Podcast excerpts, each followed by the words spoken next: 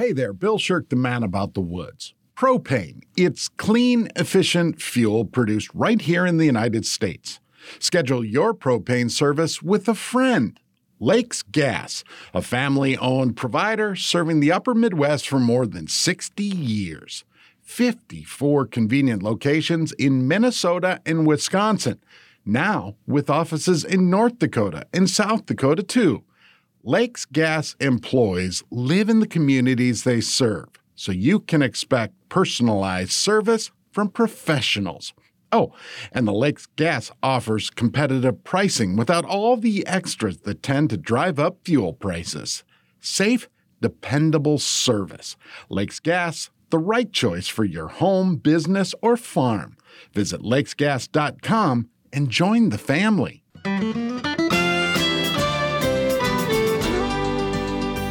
Hi, everybody. Welcome to the Minnesota Bound podcast, the stories behind the stories. I'm Laura Schara, your host for today, and I am in studio with Scott Miller, who we were chatting earlier, trying to come up with his appropriate title, but I we decided upon the ultra endurance canoeist. And when you hear Scott's story and uh, the program he has started called Two Paddles, you will understand uh, the title of ultra endurance canoeist. So, welcome, Scott, to the Minnesota Bound podcast. Thank, Thank you for you. being here. Thank you very much for having me.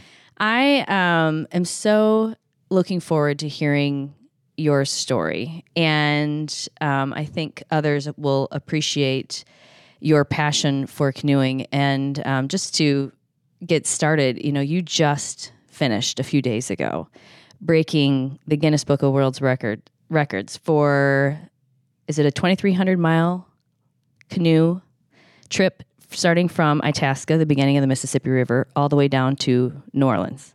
Yeah, Yeah. actually 90 miles past New Orleans. The, Really? The, the, rec- the official record ends at what they call the head of passes or mile marker zero, which is a specific point in the in the Delta region. It's before you're to the Gulf, but it's when the river kind of braids out.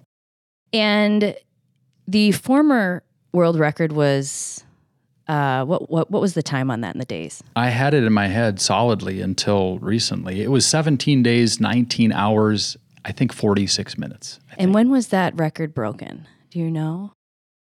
well, that was the record uh, that was set in 2021. 2021. Okay. and we just broke it by 23 hours and 30 minutes. Incredible. Now, you were sharing with me the process somewhat. Why don't you share with our listeners just the adventure? There's so many details on how you get this done. But number one, um, you started in Itasca, but also you were on the canoe 24 7. There's no shore lunches or taking a break to sleep, any of that. You were sleeping on the canoe, paddling around the clock to beat this record. Um, uh, uh, let's, what is it like to even prepare for that? Like, how do you, what food are you bringing? And Well, it was a many year process to figure out all the things that we did. And, and one thing we did is we had a very large, very robust support crew supporting us both on land and via two safety boats. And it was like a roving caravan. I mean, they had two RVs, they set up a mobile kitchen. They prepared food for everybody, including the paddlers. And then once every 12 hours, they would dispatch people to the river to rotate a new crew onto the safety boat. And they'd bring food for the people on the safety boat, and the safety boat would hand food over to us. wow. And so, how many, how long were your shifts of actually paddling? So, are all four of you paddling all at the same, well, not if someone's sleeping. So, what does that rotation look like? Well, one of the strengths of this team was that although we had a plan for our sleep schedule, it ended up being very flexible and adaptable depending on how people were feeling and depending on the conditions in the river. So, most often we had three people paddling, but sometimes only two people and sometimes all four. And it, it- we adapted it. Generally speaking, for about 14 hours a day, we would have three people paddling and we'd rotate somebody to sleep every three hours or to take a break. And then it ended up being that all four of us would paddle for one or two hours before or after that. But then at night, this was what we learned last time the importance of getting at least some sleep at night. So that's where we would have two people sleep kind of for four hours, and then the other two would sleep for the other four hours, all when it's dark, when your body likes to sleep. Very smart. Now, you said last time, so you've attempted this feat before. When was that? 2021, and so just two years ago, and it's uh, it's quite the story I have to say because we had a rival team, and the rival team was captained by a guy who he and I had been on the same team the year before, and then the coronavirus came, and he really wanted to go still, and I didn't feel comfortable with that, so we had a falling out, and you know we're amicable now. It's sort of a friendly rivalry, but since it since everything fell apart in 2020, both of us formed our own teams and went head to head in 2021. And part of their sneaky strategy, they were a little more flexible. So they actually left two weeks earlier than us, thinking they would have better water levels. And they did have better water levels. And so then they set the new world record. And we set off, and we were on pace to beat their record. We would have beaten their record just two weeks after they set it. But for a tropical depression in the Gulf spun up these 30 mile an hour headwinds Oh, no. that we were battling for days. So when we got to Louisiana, we had a seven hour lead, and then it just dropped to six, Oh. five, four, three. And by the time we were almost to New Orleans, we were basically neck and neck. And then the waves got so big just before midnight that they sunk the canoe out from under us, and the, No. the safety boat had to rescue us. Yeah, we, we never were floating in the water, but it was uh, it was quite the harrowing ending. And then the waves and the storm were so bad in that moment, and the river is so large down there. It was midnight, and there's chemical docks and oil refineries lining the banks, and there's ocean-going vessels and barges all around us, and five-foot waves crashing, and everybody's freaking out. And we got on the safety boat, and the safety boat was just a little trailerable houseboat. So now it suddenly has, instead of three guys on it, seven guys. So it's kind of overloaded. And the nearest ramp to get off the river was 10 miles away. And this little safety boat was struggling in the storm and struggling in the waves, trying to find any safe harbor. And eventually they found a little strip of sand next to an alligator filled swamp, literally. And we ditched out there, and the waves are crashing in. And we had to spend the night there. And we didn't even get to go back to civilization until the next day. Oh my goodness, that would have pushed me right over the edge. To, and then to think that you would go back and attempt it again. So I'd be like, you know, it was the alligator swamp that maybe probably did me in. I'm good. Um, that had to have been really scary. I mean, was there a point of? uh, Do you think is there a moment we need to call for like backup help? How- So here's here's the thing, right? Like if all of the fear and terror of that moment was dumped on us at once, I'm sure it would have been overwhelming. But what happened is it gradually built over time because we had been facing headwinds for three days, right? And we had a lead at when we first started. So, you know, if your adventure quotient or the danger quotient is at two out of ten, and then it rises to three out of ten, you're like, okay, we're, and then it. it's four out of ten, you're like, okay, and then it's five out of ten, and then you're the guys in the boat with me at the time, you know, were desperate. I mean, we thought we had it in the bag and they didn't want to give up. And I, to be honest, I feel like I kind of saw the writing on the wall, but I, I wasn't going to give up either. Yeah. So we went for broke and we burned every last calorie and every I shred bet. of sleep we had. And by the time, by the time it ended, we were all so totally spent. It was, it was, uh, it was rough. I can't imagine the emotion you would have towards the end of that when you're about to beat it, and then here comes Mother Nature to But be that's like, the- "No, you're not." well, that's the thing. It, again, because it happened gradually. So it was like at first we were like, okay, we're losing time, but we're still we still have a lead. yes. and then oh, we're losing more time, and then so it just it happened gradually. So it, your emotions sort of changed moment to moment. I bet. know. And did that make? We do have dogs in our office, as you can probably hear in the background. um, do you feel like that moment of having the those moments of really you know challenging times with mother nature because anytime you spend time in the outdoors inevitably at some moment you're going to be challenged with mental fatigue physical fatigue. Um, do you think that in essence was a, helped you even more on the second go round that you were just mentally like really ready to face anything at that point Yeah, I mean, I don't want to romanticize it too much. I mean, there's a way in which it makes you feel alive and it's incredible to face danger like that. And it's sort of exhilarating. It's also true that the Mississippi River is genuinely dangerous. Yes. And you have to, you really have to know what you're doing. And as much as I want to encourage people to paddle on the river, there's some caveats to that because with the barges, especially if you're in an area where there's barges, or if you're like paddling at night, no one should really do that unless you have a ton of experience. You know, and certainly the number one rule is you have to wear a life jacket. I mean, that's the number one. rule, 100%. You know, and there's other things too. So there's definitely a, a learning curve. But I do think that having faced all of that adversity the first time, I, for sure it helped us the second time. Just with like mental toughness and getting through it and knowing that if you ex- expect some bad weather, you can push through it. I mean, I couldn't imagine a tropical storm coming at you twice, but you never know. Well, and it's crazy because the number of acute challenges that we faced on the first trip, there was many of them. And they're each a good story in and of themselves. And then on the second trip, we had just as many, and they were all different, so, which is kind of it's fun for me. I mean, to have, you know, basically every hour was an adventure, but certainly every day there was like multiple things that happened, like big time fog south of Lake Pepin was a total challenge at night. On Lake Pepin, we had like four foot waves for five hours trying to cross Lake Pepin. We had ice in Lake Winnibigoshish that literally went out the day before we left. We thought we were going to have to push through some ice or push around ice, and and lots lots more barge wakes that we you know almost swamped us and all kinds of crazy stuff. And so, and you were talking about there's a certain amount of luck that is was on your side on this um, trip to beat the world record, and that you know even starting from Itasca, you had a really interesting kind of fun fact about the Mississippi River in our state. How many miles? Well, it's pretty cool out. because the, Minnesota has more miles than any of the other. There's 10 states that the Mississippi flows in or between, and we have the most miles. I can never remember how much it is, but I think it's like 670, 500 of which is just from Itasca to the Twin Cities.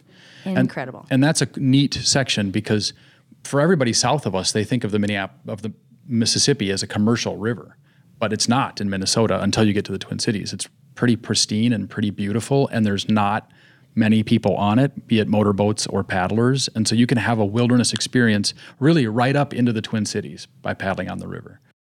And, the, and then you said that what was also in your favor this time was the water levels were a little higher. Yeah, this they spring, were of course. just fantastically good. In fact, I mean, there was flooding that negatively impacted some communities. I mean, they had to shut down roads in St. Paul, and I know in other cities down in Iowa, they shut locks and dams. The timing of it worked out incredibly well for us because we were it was starting to go down, which means there's less debris in the water, but it was still high enough that we had really strong flow.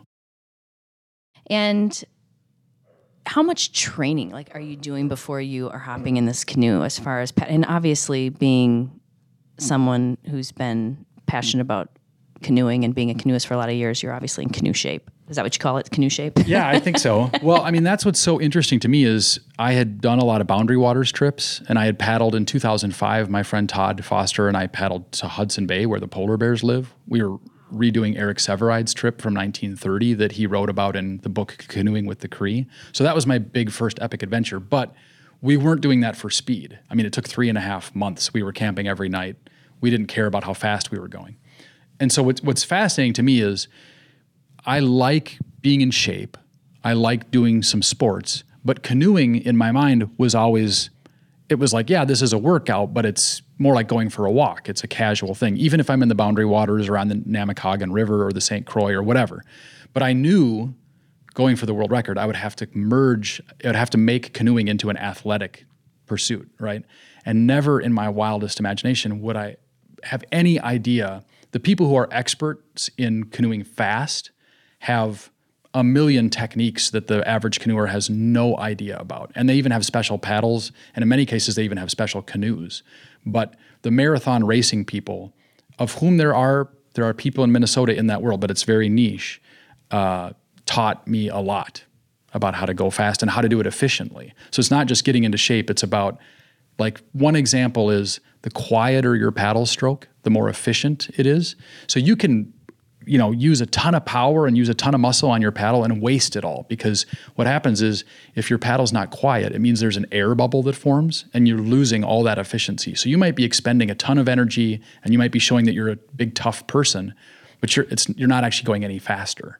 But if you learn proper technique you have a quiet a quiet paddle stroke and it's much more fast I bet. I, you know, I was, um, we were chatting before we started the podcast, and I had taken a lesson on the proper canoe strokes, and I was talking about the J stroke and how difficult I found that. And then you said you don't even use the J stroke when you're paddling at all. Right. I used to teach canoeing merit badge at a scout camp in northern Minnesota, Many Point Scout Camp, and that's where I learned a ton and grew up, and it was hugely impactful in my life.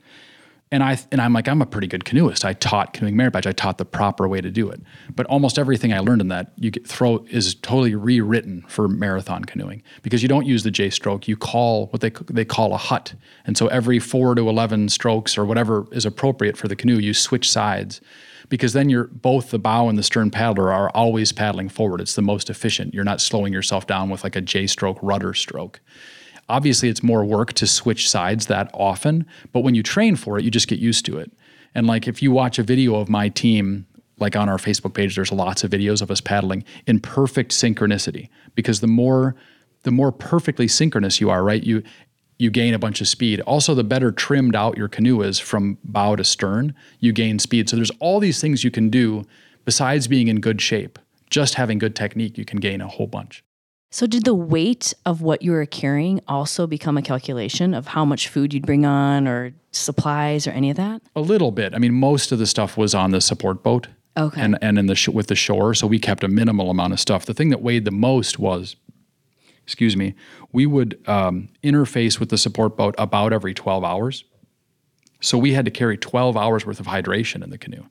And with the amount of calories we're burning, and especially as it gets hotter, it's a lot of water, like a couple gallons each. I and bet. water weighs, weighs eight gallon, eight pounds per gallon. So there was, you know, a fair amount of weight just in our in our hydration. System. Okay, so I'm going to ask the question that everybody's wanting to know right now is how I'm sure everybody's asking this. How do you guys go to the bathroom? It's the number one question. I'm sure. It's the number one question. You're talking about two gallons of water per person every 12 hours. I'm like, all right, how's this happening?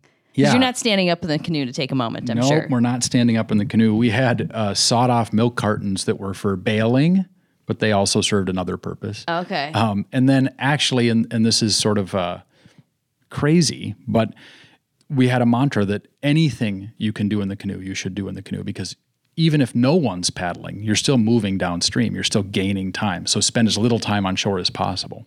So in our 23 foot canoe, the two middle seats were bench seats, and we had somebody make us special seats with a hole that you could pop out. And then my teammate Wally, his sister, uh, was able to get a bunch of they're called wag bags for us, and they're special bags designed for like desert environments.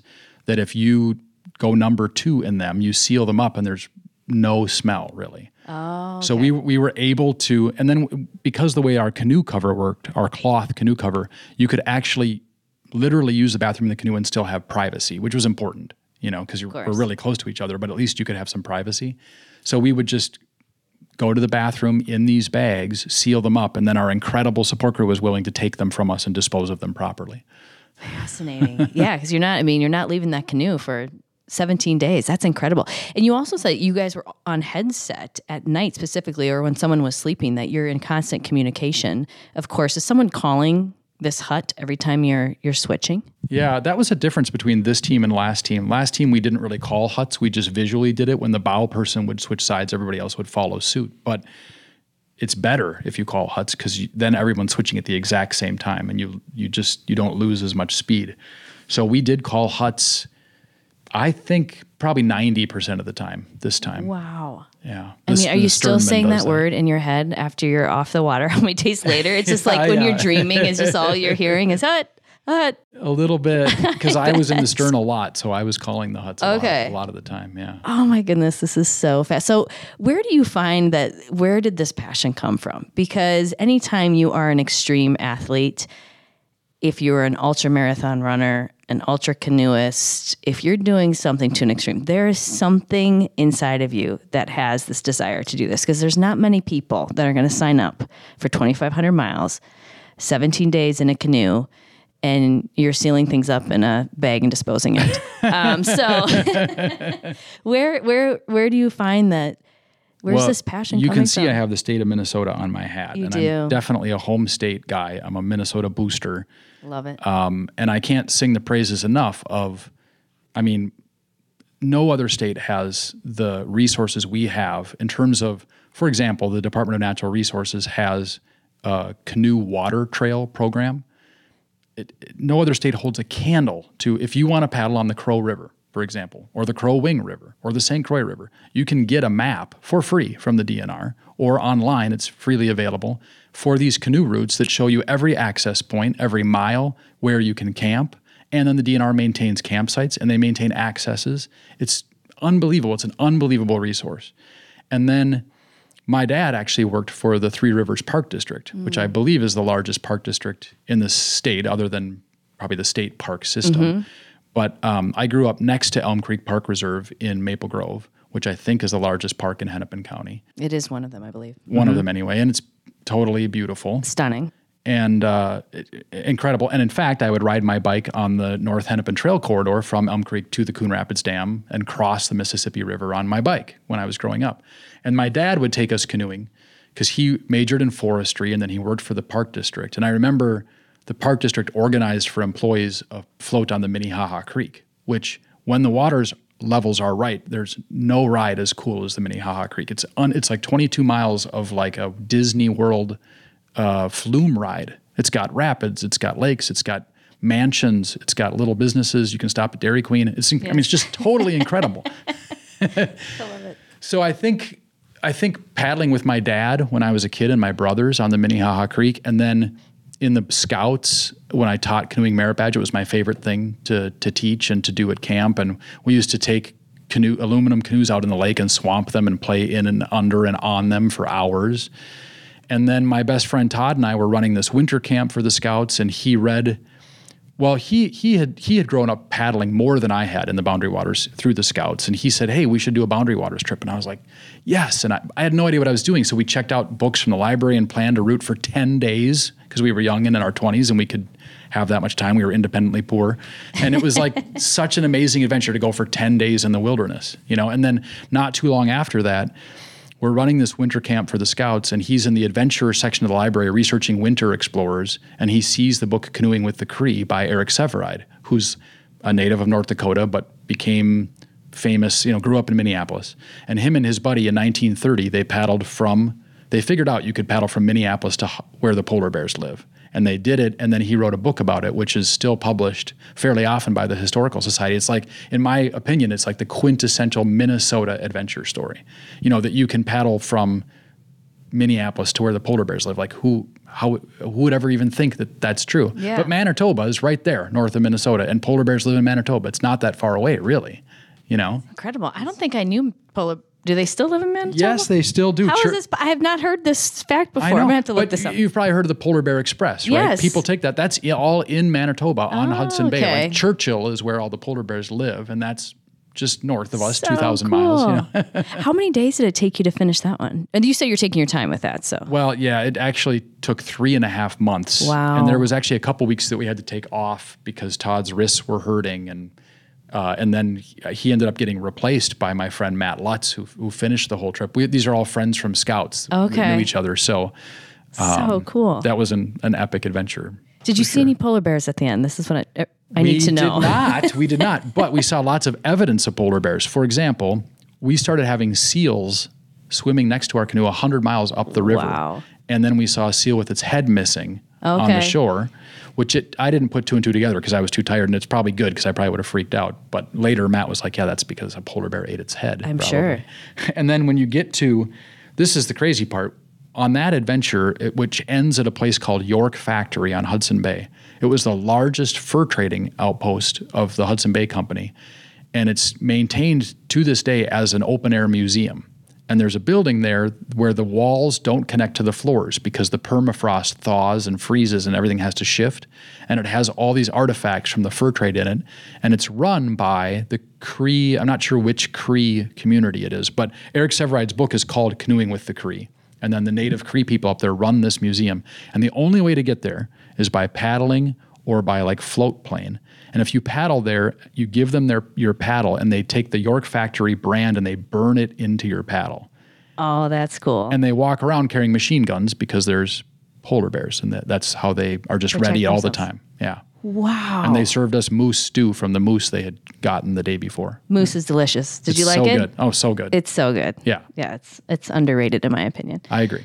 Um, that is fascinating. Yeah.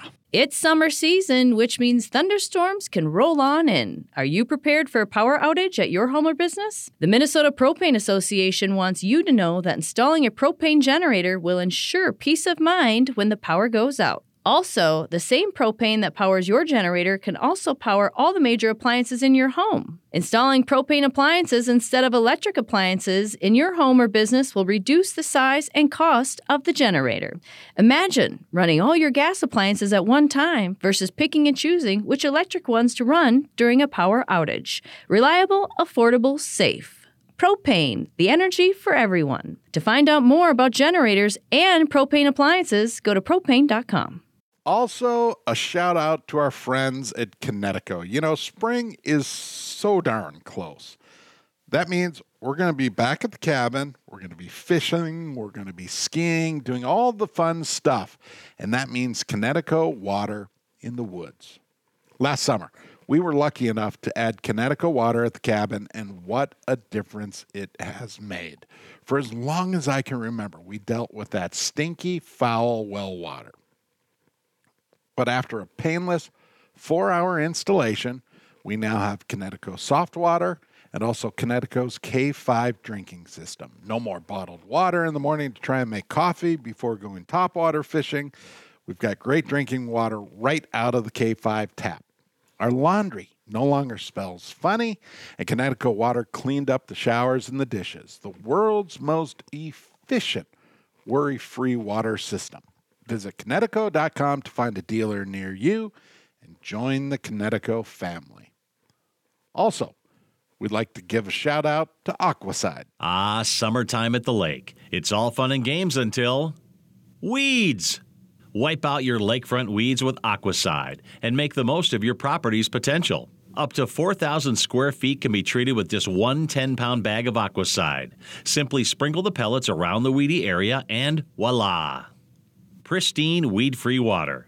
Visit us online at killlakeweeds.com and reclaim your lakefront today. So, Scott, I also want to get to this uh, canoe and kayak race that you and your partner, Todd Foster, who couldn't be here today, um, have started in honor of your both of your passions for canoeing and wanting to bring it to all communities. And um, this is the second year, which coming up in uh, June 11th. Yeah. This coming Sunday, you are hosting um, a canoe and kayak race, and it's not just one race; it's multiple races. So, um, what you know, share with us what what is Two Paddles um, and why you wanted to start that. I think the two biggest inspirations were the Mississippi River itself, because Todd and I had taken numerous canoe trips on the Mississippi and been so impressed with how amazing it is. You know, the 10,000 lakes rightfully get all the attention in our state, but the Mississippi River, pretty big deal. Huck Finn, it's the Mississippi River. It's right here. It's pristine. It's gorgeous. The second inspiration is in training for to set the world record over the last few years. I I uh, got to know this community in Missouri. They have a race there called the Missouri River 340. It's a 340 mile race from Kansas City almost to St. Louis on the Missouri River. It's been around for like 15 years, and the guy that started it was the support boat captain for my world record attempt because he's very good at uh, he has a whole support boat fleet to staff this race. And, wh- and he said you're going to learn a lot if you come do my race. You should come do my race to train for your world record attempt. And he was 100% correct. And the community that's developed around that race is extraordinary. So it goes through all these little towns and there's the church group and there's the boy scout group serving pancakes and selling you know fundraisers as you paddle through each of these little communities.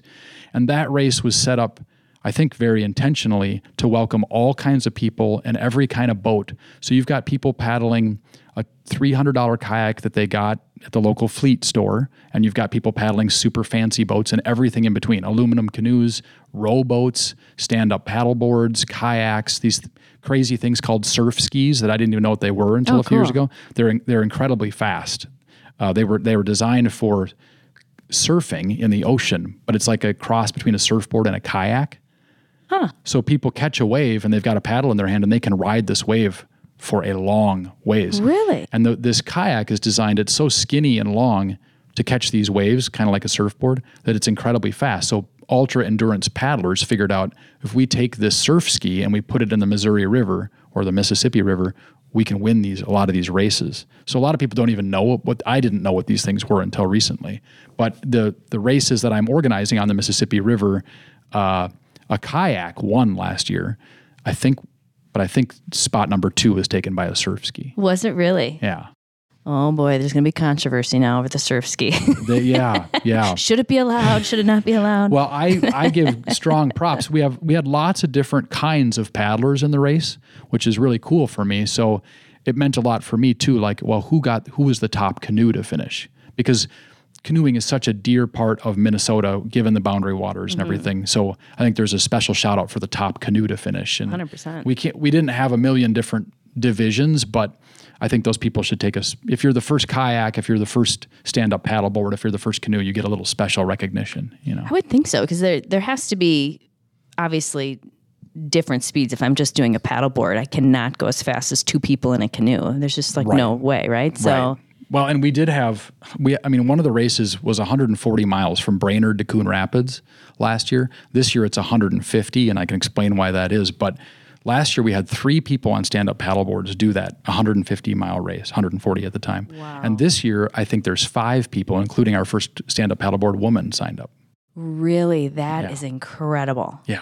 So to give people just an idea of of this canoe and kayak race that is happening uh, June 11th, you have multiple distances. So you have um, the 150. There's a 48 miler, a 25 miler, a 10, a seven and a half. And also, what I love is oh, there's a family challenge and also a high school challenge. So you have made it really accessible to everybody. Yeah, and the seven and a half mile one is actually a guided tour. And the guides come from the Paddle Bridge Guide Collective, and they're like experts in introducing people to paddling in general and paddling on the river specifically. So there is actually a home even for people who have very little paddling experience or river experience. So great. And how many people did you have? So last year was the first year. How many people did you have sign up on your Roughly year? 200, And how many people are signed up for this year? about the same. 200. Yeah. But considering the event is two years old, to have that much interest. Right. Well, and the crazy thing is, uh, the race that has the most people in it is the big race, the ultra endurance race. And that's because there's this niche world of ultra endurance paddlers around the nation and the world that look for these. There's not very many of these races. So we have, I think last year we had people from like 17 different states and a couple different Canadian provinces, and roughly similar this year again.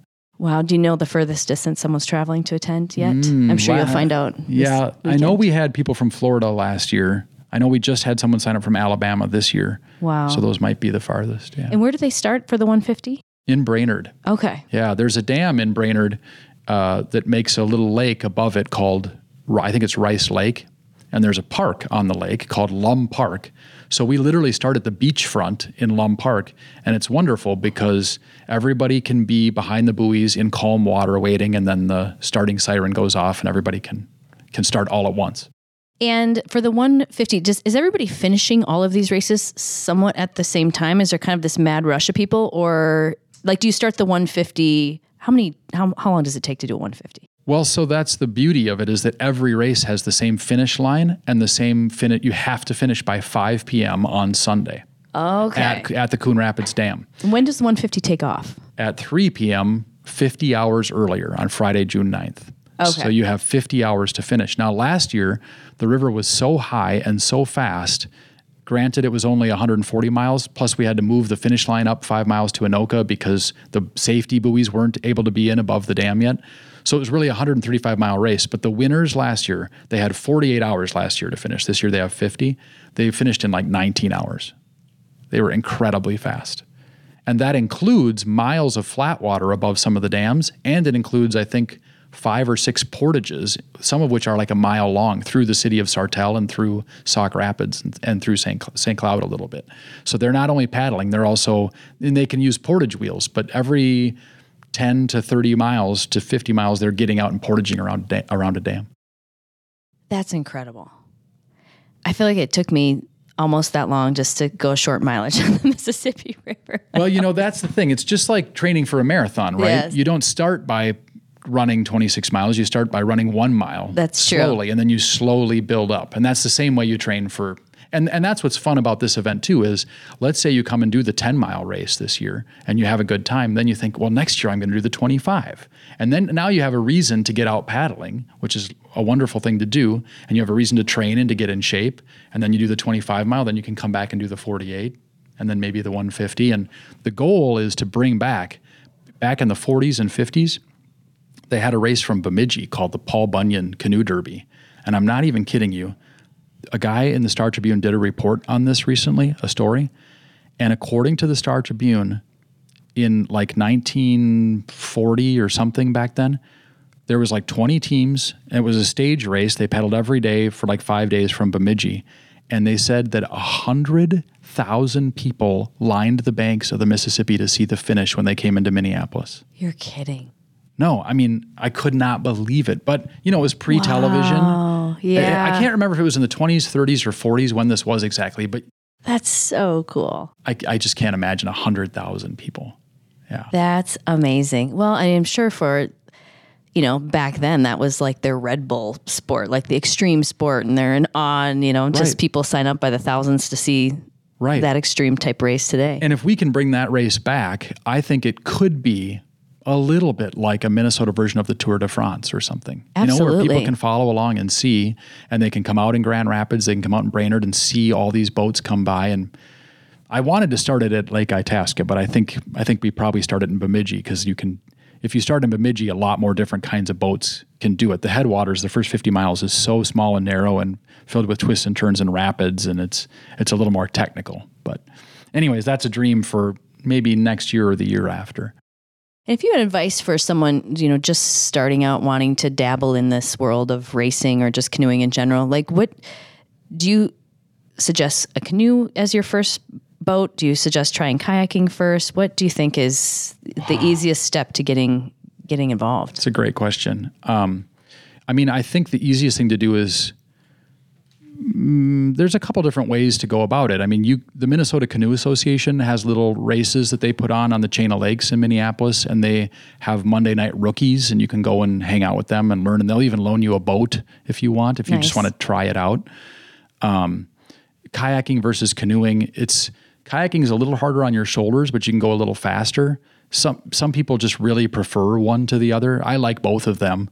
Um, certainly, a solo kayak is a much more common sight than a solo canoe, but they do make solo canoes, and they're I own one, and that's what I trained with in Pool One in Minneapolis for the world record attempt. Um, so whichever catches your fancy, and then there's such a huge range of price, just like anything. Sure. But start with something you can afford, and then if you really get into it and you want to upgrade, you can figure that out. You know, it's and of course it's lovely if you can find a partner to do it with you. Yes. But paddling on a river, you have to figure out the shuttle, and it's a little complicated. So, unless you're going to go like I go, I paddle on Pool One, which is the five miles between the Lower St. Anthony Lock and Dam and the Ford Dam, or Lock and Dam Number One, and that's a fairly quiet water pool, except for when the water's really up. So I actually paddle upstream, and I just do a loop and come back. Um, but paddling on a lake, you know, is it's a good, better place to start probably than a river because Sure. you don't have to figure out how to navigate all the currents and things. and logs or anything like that. Yeah. Yes. Yeah. Ron Schara here with a question. Have you ever heard of an economic first responder? That's an economic first responder. Well, it's real. Think of Star Bank. Star Bank is saving local businesses as an economic first responder in the Twin Cities, the West Metro, and rural Minnesota. Star Bank has been helping small businesses keep their lights on, pay their rent, pay their employees for months now. In fact, Star Bank has helped 629 local businesses during this pandemic. And they've been keeping small businesses on Minnesota's main streets as well. Keeping small businesses alive. Economic first responders, indeed. You know, Star Bank is our local hero during this pandemic. Find Star Bank at starbank.net on Facebook and on LinkedIn. Bank locally with Star Bank. Member FDIC, equal housing lender. That's my choice, Star Bank. Ron Schara here. Hey there, Bill Shirk, the man about the woods. The Minnesota Historical Society invites you to take a historic adventure this summer. Become a member and get free access to 26 historic sites and museums across our state. You can learn about the places, people, and events that shaped Minnesota. Take in the sights at Split Rock Lighthouse. Explore state history at historic Fort Snelling. Learn about Native American culture past and present at Mille Lacs Indian Museum, or see it all at the Minnesota History Center. Learn more and become a member. Come on. Learn more and become a member at mnhs.info/adventures. Ready for a women forward car dealership? Rudy Luther Toyota empowers their many women on staff in sales, management, and service. Whether you are looking for a new Toyota or pre owned vehicle, Rudy Luther Toyota has something for everyone. Every vehicle comes with a Luther Advantage 10 cents off fuel and car wash discounts at holiday stations, Luther Advantage warranty, and five day return policy on pre owned vehicles. Located just five minutes west of downtown Minneapolis, off 394 and General Mills Boulevard. And they're also hiring. Want to join the team but don't know where to start? Visit rudyluthertoyota.com today. And I have my last question for you is how how is your back holding up from sitting and canoeing? Well- you know, I think about when I've kayaked for long extended periods, like a full day, and I stand up and I'm like, oh my gosh, I've been sitting for so long. Like you're a little stiff and your back is maybe a little sore from paddling so much. I can't imagine 17 days. So that so that's another one of the ultra marathon paddling tricks is you learn how to use your core muscles to paddle and you learn how to rotate around your spine and you actually learn how to have leg drive. So we actually okay. have leg foot braces in the canoe. So it doesn't look at all like a casual boundary waters paddler. You're using your whole body. And so what should really probably ache a little bit at the end of the day is your abs if you're doing if you're doing it properly. Okay. Right? Um, so if you were using too much arms or too much shoulders, you'd blow those out and it would be it'd be bad. But I feel pretty good. The the hardest Well, part you're in of the- great shape. I know listeners cannot see you, but Scott's in great shape. Just Well, tell you that. Thank you. Um, but the hardest part of the world record attempt really wasn't the physical; it was the sleep deprivation. I bet. Yeah. And how many calories? Were you keeping track how many calories you're burning per day? I I'd be mean, so I always say it's around 500 an hour while we're paddling, and we're paddling around 16 to 18 hours a day. So whatever that is, it's And like so what- 6,000 or 7,000. That's know. crazy. What were you eating? Were you like Snicker bars? Were you going the healthy route? Like, what were you eating to maintain calorie nutrition? Well, we we our nutrition plan basically was that the support crew would prepare food for us and give it to us for 12 hours and they would give us more calories than we could eat in a variety of forms because sometimes you're like I need protein. I bet. Sometimes you're like I need carbs. Sometimes you're like I need real food and sometimes you're like I need candy and only candy right now. Yeah. Give me all the sugar and the M&Ms in the world. And, it, and so we, I ate tremendously unhealthy things, but I also ate really healthy things. And then we also the other big trick for an ultra endurance event is to try to consume some calories in liquid form. So we had these high calorie like uh, Perpetuem or or Protein spiz or or yeah yeah that just have a ton of calories in them. And then at any given time, something is going to look appealing. And I just told my teammates and myself, like, you just have to keep, you can't get too hungry, like, and you can't get too thirsty. Like, keep your hydration and your food tank as full as you can at all times. That's so true. You know, I I work out a lot, but they always say like your dehydration is actually from the day before, not from just that morning where you decide you're thirsty and you're guzzling water. It's all from 24 hours before that. So you, I'm sure you'd have to keep that in mind as you're Right. paddling. Because in an ultra endurance event, like if you're doing a six hour event, you can muscle through it, even with some dehydration or lack of calories. But over 17 days, you cannot make any unforced errors. You have to put your sunscreen on because you can't get sunburned. I bet. You can't get heat stroke. You can't get hypothermia. You can't get dehydrated. So you, it's a lot about self management. and did you have any bad weather on this last trip? Like Well, that bad was- storms, rain? Well, yes. I mean, substantially, we were unbelievably lucky with the weather, but we had some big headwinds come up on Lake Winnibigoshish, which is a very dangerous lake, and people have died on that lake. Fortunately, we had a safety boat with us that could have rescued us. But um, we had big headwinds there. We had big headwinds in Lake Pepin. And then we had one, like, I don't remember if it was 24 or 36 hours worth of rain right around the Twin Cities. And actually, we were so soggy and wet and cold that we stopped in at the Treasure Island Resort and Casino Marina Did you? and took showers. yep. Did you play a little blackjack quick No, while you were there? the, the, it turns out No the time. casino is like another mile away from the marina, but Oh, I didn't even know you could. It was really cool. It was convenient. I mean, we had to paddle out out of the main channel, but the whole stop cost us like an hour, and it was definitely worth it. Oh my goodness. And where was your canoe built? Like, is that in Minnesota. It was On the. Mississippi River in Winona, Minnesota. The Wenonah Canoe Company is this sort of storied canoe company, one of the most famous canoe companies in the world. Certainly the for the Boundary Waters paddler, you know, there's tons of Wenonah canoes up there. And the canoe that we were paddling is a version called the Minnesota 4 the most i think the most common canoe paddled in the boundary waters is the minnesota 2 so this is just a four person version of the minnesota 2 made for the boundary waters basically. We yeah so. And was it uh, what was it made out of? Is it kevlar. It was okay, extra So light, I'm assuming. yeah so it's kevlar cloth that they then encase in resin or whatever and it hardens it. And it's the same thing bulletproof vests are made out of so it's very strong but you can tear it. And in the attempt in 2021 we uh, we cut a hole on some rebar in a bad marina in illinois and we started leaking fortunately i had this really powerful uh, specialized gorilla tape made for marine environments and we just slapped that on there and it and then bailed out the canoe and kept going we actually fixed it while we were paddling we never even went to shore Oh my goodness. You need to do a commercial for that tape company. Yeah. That is so crazy. Well, thank you so much for being here today. Like, your story is so fascinating. And um, I appreciate you sharing it with all of our listeners and also um, introducing the sport to not only other passionate canoeists, but also to families and kids. And, um, and if you're interested, listeners, in attending the race or maybe even participating in the race, um, where can they find the information? and, and there we also have a ton of volunteers so there's Great a room for volunteer. everyone Awesome. yeah so they just go to twopaddles.org t-w-o paddles.org and all the information is there So cool. And we're filming um, the race for Minnesota Bound. So we will also be paddling around uh, this Sunday, June 11th. But Scott, thank you so much for being on our on our podcast and sharing your story. It is fascinating to me. I um, I admire your tenacity and passion to do what you do. That's very incredible. thank you so much Thank you.